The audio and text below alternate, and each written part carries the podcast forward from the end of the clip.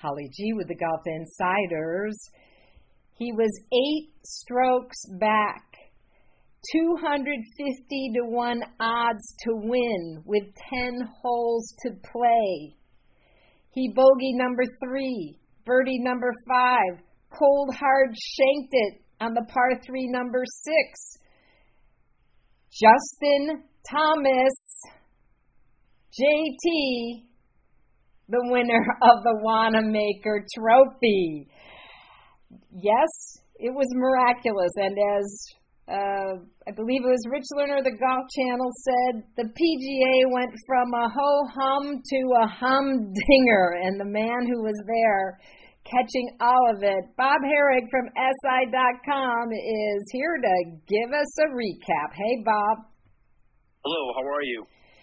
Well, I don't know what it was like being there. It was crazy drama on Sunday, and uh, what an incredible win by JT, second PGA championship so sad to see Mito Pereira lose it. Just an unfortunate swing, one swing on the 18th hole. Break it down for us here, my friend. Yeah, I mean, a lot had to happen for JT to be in there. As you noted, he was eight back after, on, on the ninth with ten holes to go. He was started seven, he was eight back on on the ninth, um, and he made a little bit of a rally there early on the back nine as those guys were were you know, kind of leaking oil. And when he didn't birdie the 13th, which is a par five, um, that he did birdie in the playoff, I thought it was done for him. I, I thought he could make a move there if he birdied that hole. And um, they actually missed it on TV, which was surprising while they were talking to Niemann about uh, Joaquin Niemann about Pereira you know, he, he had 237 in and he didn't go for the green. And, and nobody ever really said, explained why. This is JT. And he ended up laying up and he didn't make birdie. Now, he laid up in the playoff and still made birdie. So I'm not questioning it, but it's sort of like at a crucial time like that, you're thinking he needed to go for it. And and then on on 18, he had a 10 footer that he that that it looked like he was going to need to tie, and he didn't get that to drop. And he, uh, he so, I think he thought it was done at that point. He had to have. I mean, you know, he was never tied for the lead until 30 minutes after he finished. Crazy. Because because he never dropped into a tie until until Pereira made the double bogey on 18, and and uh, Zalatoris finished at five under. So you know, and then Pereira, you know, he he has a birdie putt on 17 that barely missed. That you know, kind of just was a roll or two short of going in. And if he goes to the 18th tee with a two shot lead, you know, maybe he plays a little safer off the tee. You know, maybe he he hits a three wood uh, and tries to just make sure he makes a five. And then, of course, had he made a five, he would have still been in a playoff with Zalatoris. So who even knows? I mean, you know, he had made birdie on 18 on Saturday, hitting driver to give himself a three shot advantage. Right. He made a long putt. Right. But he's still, you know, I, I don't know. I, I'm, I'm sort of, I'm sort of iffy on what. You know, it's easy to say in retrospect why didn't he hit a three wood. The day before he hit a driver, and it worked out pretty nice. You know, so uh, again, I just thought it. I thought it was more haste. You know, he kind of got up there and played quickly, and and maybe he needed to just settle down and think it through and make sure that he you know, hit a shot that was going to get it get it over to the left more.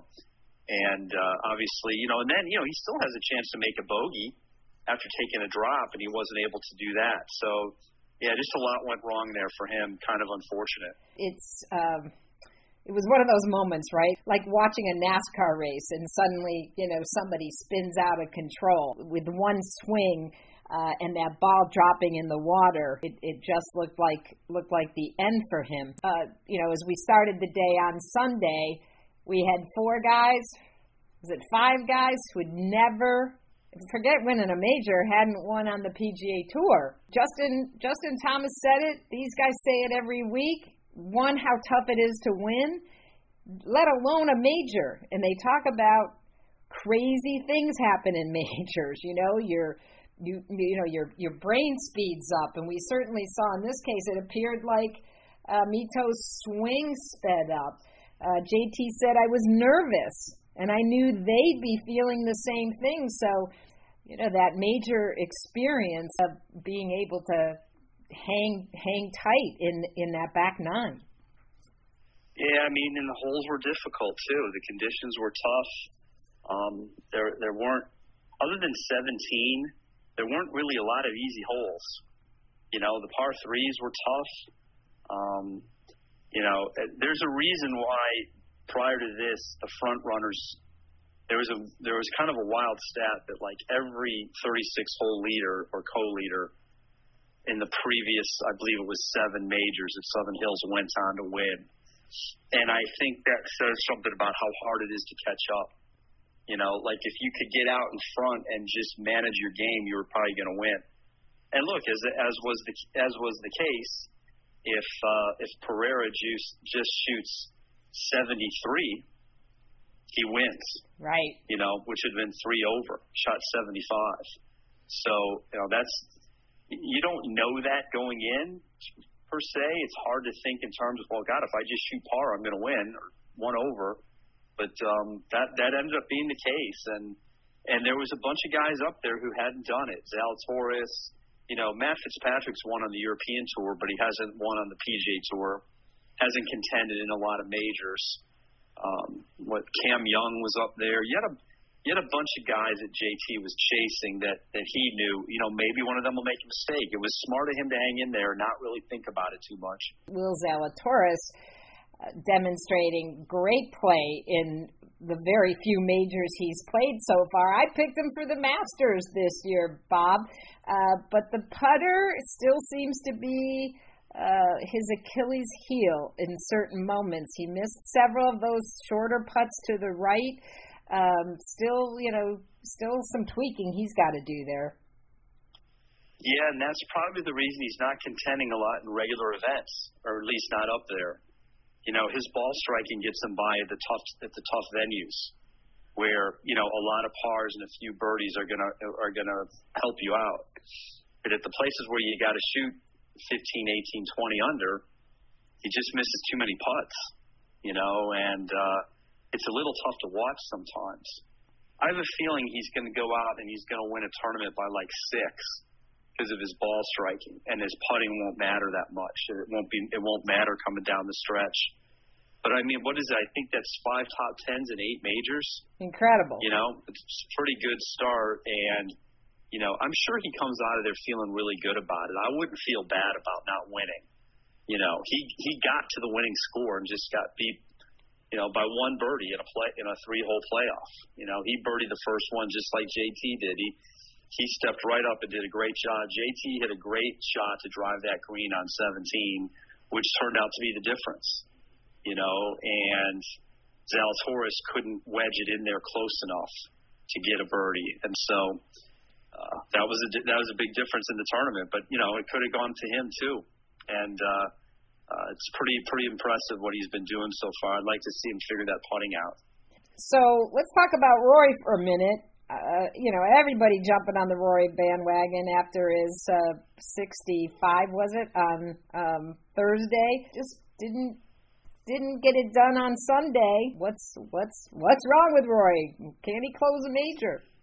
Yeah, I mean, I would have liked to have seen him stay closer. I mean, he it was shocking to me that after shooting 65 to take the lead, he was so far back going into Sunday to the point where he really didn't have a chance. I mean, he was behind JT. You know, uh, I think he was nine back to start the final round. JT was seven. Right. You know, and um, that would have taken taken a lot. I guess he. I guess if he shoots another 65, he would have been in the playoffs. But um, the the killer for him was Friday, Friday afternoon, and you really can't blame it on the conditions. They had calmed down Friday afternoon. JT had the worst of it Friday morning. And Rory went out there playing with Tiger and Spieth and made only one birdie all day. You know, and if he'd have just hung around par that day, he would have, you know, he'd still he'd have been right in it. Instead, he fell like four back. You know, and and that's just um, you know, and then he pressed a little on Saturday on, on a tough, tough day, and and didn't have it again. You know, so I'm uh, I'm at a bit of a loss with Rory. I, I thought he did exactly what he needed to do. Finally, got off to a good start, but of course it was only one round. I was surprised to see that he didn't speak to the media. Yeah, Saturday and Sunday. You know, That's a I give him surprise. a pass on Sat on Saturday. It's a little unfortunate that he didn't do it on Sunday. Um, that's that's you know Uncharacteristic. I mean, Rory, yeah, Rory's great. I don't like to knock him at all because he's he's always been great to us. He's very insightful, gives good answers. But that was a misplay there. You know, and look again, I give him Saturday. We you know, sometimes you you got to let a guy go when when they're having it rough, when they're having a rough time. But when it's all over, and especially on the day where you knew you probably weren't going to be able to win, and I know he was disappointed with his score, but he still finished eighth. It was eighth or ninth, I think. You know, to not talk after that, you know, you're you're kind of one of the game's leading lights. Yeah, that was that was unfortunate. Well, fortunate for JT, uh, who also uh, thought he had shot himself out of the tournament on Saturday and said he went to the range to, quote, let some steam out, that he didn't want to leave the golf course with all that negativity. Fortunately, had Bones by his side, one of the, the smartest caddies out there, and maybe one of the you know smartest uh, students of the game. You know, he JT really, really. Uh, you know, gave the accolades to Bones for calming him down on Saturday night and told him to stop being so hard on yourself. And, you know, he really uh, was able to, you know, get him in a better frame of mind for Sunday. And I, I, you know, I wonder, uh, you know, we talk about these caddies now and, you know, the, the teams behind the players, which, you know, is really well deserved now these caddies can be the 15th man, you know, the 15th club in the bag, right, Bob? And in this particular case, perhaps Mito's caddy missed an opportunity to slow his man down on that 18th hole in regulation. Maybe have him take a couple of breaths, uh, you know, talk to him for a minute. What are your thoughts? Yeah, it's a fascinating part of all this. You know, in the case of Pereira, you know, they've only been together since late March. And maybe the caddy didn't feel he had that kind of relationship with them.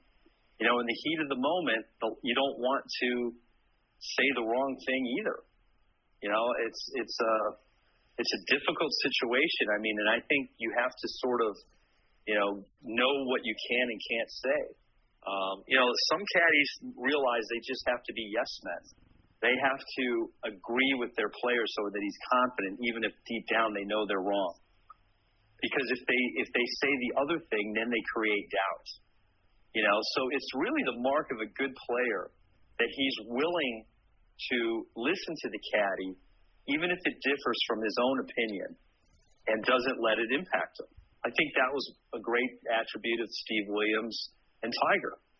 You know, Steve would would tell him, you know, and Tiger didn't hold it against them if they were if they if they were wrong. That's the other thing is you can't hold it against them. There's a lot of guys out there. If you're close by, you see them chirping at their caddy, like it's the caddy's fault they they hit it over the green, you know. And the player's the one hitting the club, and he's got to know the yardage too, and he has to understand, you know, how far he hits the ball. So, in the case of Bones, he's been through this a lot, you know, almost you know 30 plus years of it. He had five majors with Phil. And Phil was a guy who never held it against Bones if he thought he, he never ever disparaged him in public for True. you know like a bad read or whatever. He always called And- it on himself. Yeah, and I think that I think that Bones, you know, has some gravitas with with Thomas for that. And you know, they were still working through their relationship six months in. Uh, you know, it's not all they they're trying to get used to each other. And I think one thing that makes it easier, it was after a round and they're on the range. It's not in the heat of the battle.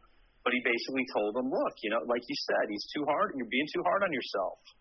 You know, you're, you're and and and JT said if my dad had said that, it would have been more like, you know, the loving parent who's propping me up. Right. You know, whereas coming from Bones, it's, you know, he's trying to tell me more. It's not, you know, not that I need to hear I'm a great player. It's more that I needed to hear quit being so hard on myself. You know, and I'm not sure Bones thought it was going to pay off the next day in a win. They've been they've been knocking at the door a couple of times and not getting it done. And JT was getting frustrated. And, you know, he was frustrated when he we missed a playoff by a shot at the Valspar. You know, he really wasn't a contender at the Masters. You know, so it's starting to get on his nerves a little bit. And I think Jim was really smart to do that. You know, he's playing this week at the Colonial. You know, I don't know if he thought it was going to pay off the next day in a win, but I think he thought it would pay off down the road. And uh, it, it paid off very next day. You know, he shot 67. He did that three times. Um, you know, it was a hard day to go low and um, you know anything that helps you have to you have to seize on that. So good for him. So i'm curious now where you rank jt uh, they talk about the parallels between uh, justin thomas and tiger. And i think when you look at jt's game just some of the shots he hit you know just especially on 18 the drive and the iron shot you know he really is a player that has that creativity, you know, some of these very imaginative shots in the moment. He's also a guy we've seen him go low when he when he needs to. I mean, uh, you know that wasn't likely on Sunday, as you said, because the golf course was just so tough. You know, you you really had to play defensively. But he's got two majors now, Players Championship, FedEx Cup, 15 wins. Uh, have we been overlooking JT in terms of uh, his greatness here? You know, I don't think so. I, I think I think we've acknowledged that he's a top ten player, and we're, if anything, we've been a little surprised he's gone so long without winning, for all those reasons you said. You know, I think that's what Tiger sees in him. You know, that he's got an ability to work the ball. He plays different shots. He's a, you know he's a very very good iron player. You know, when he won the Players last year, he hit 17 of 18 greens and shot 64. He missed the last green on the fringe. Otherwise, he would hit all 18 greens. You know, and I thought that was going to kind of propel him. You know, he had a little bit of a shaky start to the year, and then he and then he wins the Players, and then he went like eight tournaments without finishing in the top ten. It's kind of weird and you know it's uh he's he's got all the shots. He's he's obviously a long hitter for a guy who's so who's so you know obviously not a big guy. Sometimes his putting has held him back but he's you know he's got an all around game that tiger appreciates. And now sure he added up 15 wins two majors of players. You know it's a it's a heck of a career already and he's not even 30 so um you know, now the question is, is can he can he pick off a couple more majors? And and I think we we we um, it's you have to be a little cautious when you when you when you go down that road. It's just you know it's been five years since he won the last one. It's been eight years since Rory's won one. You know, Spieth hasn't won one in going on five years. Uh, you know, uh, it's um, you know, not Koepka's had a lot of injuries, but it's been three years for him. You know, and and it's just not that easy. So there's a lot of good players up there, a lot of them, and uh, and then you have some good players that you're not thinking of, like some of these guys who stepped up who haven't won. makes the task even harder. But um, you know, he said, I, you know, he he has a, he had a news conference today in Fort Worth that basically said it's kind of a relief. You know, now I've got that second one, and I don't have to. I don't have to worry about that, and that should make him go for a third be a lot easier, especially this year. Well, we've got major star power uh, teeing it up tomorrow at the Colonial in Fort Worth, Texas. Uh, this has one been one of the PGA Tour's landmark events for uh, a long time, the 75th edition to be exact. And uh, you know, Jordan's teeing it up. Collins, Sam Burns, Viktor Hovland, uh, Scotty will be in the mix. What uh, what are you looking for here uh, for a little uh, comeback at Colonial? Yeah, you know, I'm, it's hard to say how JT will perform this week. It takes so much out of you. Uh, Pereira's there also, I believe. You know, how does he bounce back? And Will um, Zalatoris. Yeah, so um, you know, I, I wouldn't be surprised to see a good week from Jordan. You know, he he's contended there a bunch, hasn't won at Colonial. Had a good week in Dallas. I think he had a better week than the results showed last week. You know, he just didn't score very well. Um, so I wouldn't be surprised. You know, he's very motivated at these Texas events. As we know, this course is often referred to as Hogan's Alley. History of it goes way back. Uh, what what can we expect this week? And tell us just a little bit about about the course. Well, it's going to be a heck of a lot different than last week. You know, it's it's not long. Um, you know, it's it's it's considered it's considered one of the old classics that stands up and is sort of proof that you don't have to have like insane length to challenge these guys. There's going to be some dog legs. It's not a lot of drivers. You know, you got to work the ball. It's actually a great course for Justin Thomas for that for that reason. Same with Jordan. You know, but uh, you got to get you got to be in the fairway because there's a lot of trees and you know you got a lot of block shots, and so you've got to you got to maneuver it into those into those areas. And uh, I appreciate the fact that uh, you know that we can have some events where length isn't so much of a factor. You know, Hilton Head's another one. Um, the Travelers. You know, I think I think it's good to have some of these courses, and it shows that. I mean, last week, come on, 7,500 plus yards, par 70. You had both par fives playing over 620. Um, you know, this this won't this won't be remembered in history, but on Friday when Tiger was grinding to make the cut, he was playing the 16th hole, which was like a 520 par four. He hit driver five iron. He had 100. No, he had 210 in. 210 left on a par four for these guys, and he hit it to four feet. Pretty amazing shot, and it got him inside the cut line. And you know, that is imagine us trying to do that. You know, so Colonial's a little bit more user friendly, and I think it'll be a very good tournament anyway. It usually is.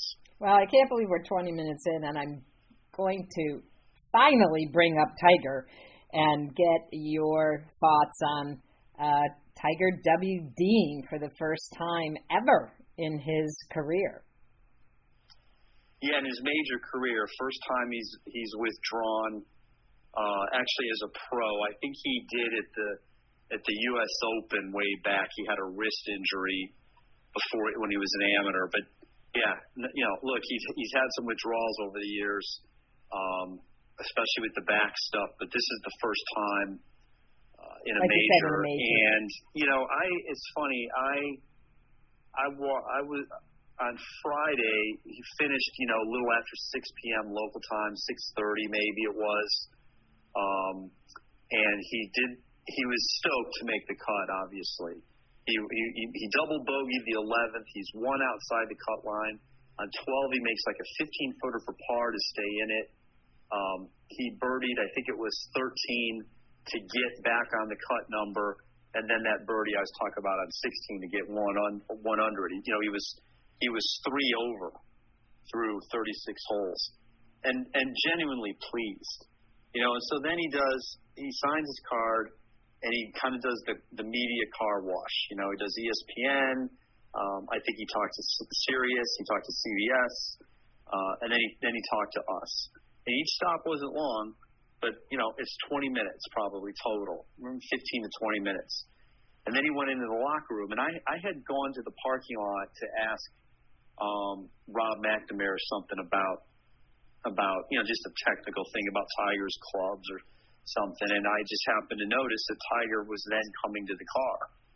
And he walked out of the clubhouse and down the stairs, and then he's in the parking lot walking downhill on a paved lot. And the walk was the was the worst it was all day.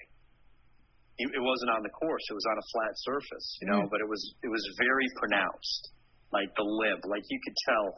He probably stiffened up a little bit, and now he's sore. Right. You know, and he was in a good mood. He was fine, but you could tell he was really sore.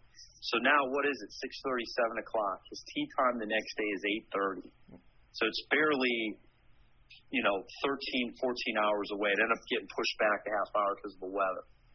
And then he wakes up to a 55 degree drizzly day, you know, and and uh, I just knew that that was a bad sign. It wasn't enough time. It wasn't enough turnaround time. Right. And then you have a bad cold day. And look, the turnaround time is always going to be there. If he plays late early on Thursday, Friday, he has to deal with it Friday. The problem for him at both the Masters and and the PGA was he had a late time Friday, and then didn't play well enough to get himself higher up the leaderboard so that he could have more time on Saturday morning and that's tough. And then you throw in the cold weather. So look, after the you know he shot 79, he had one birdie late in the round. It helped him break 80.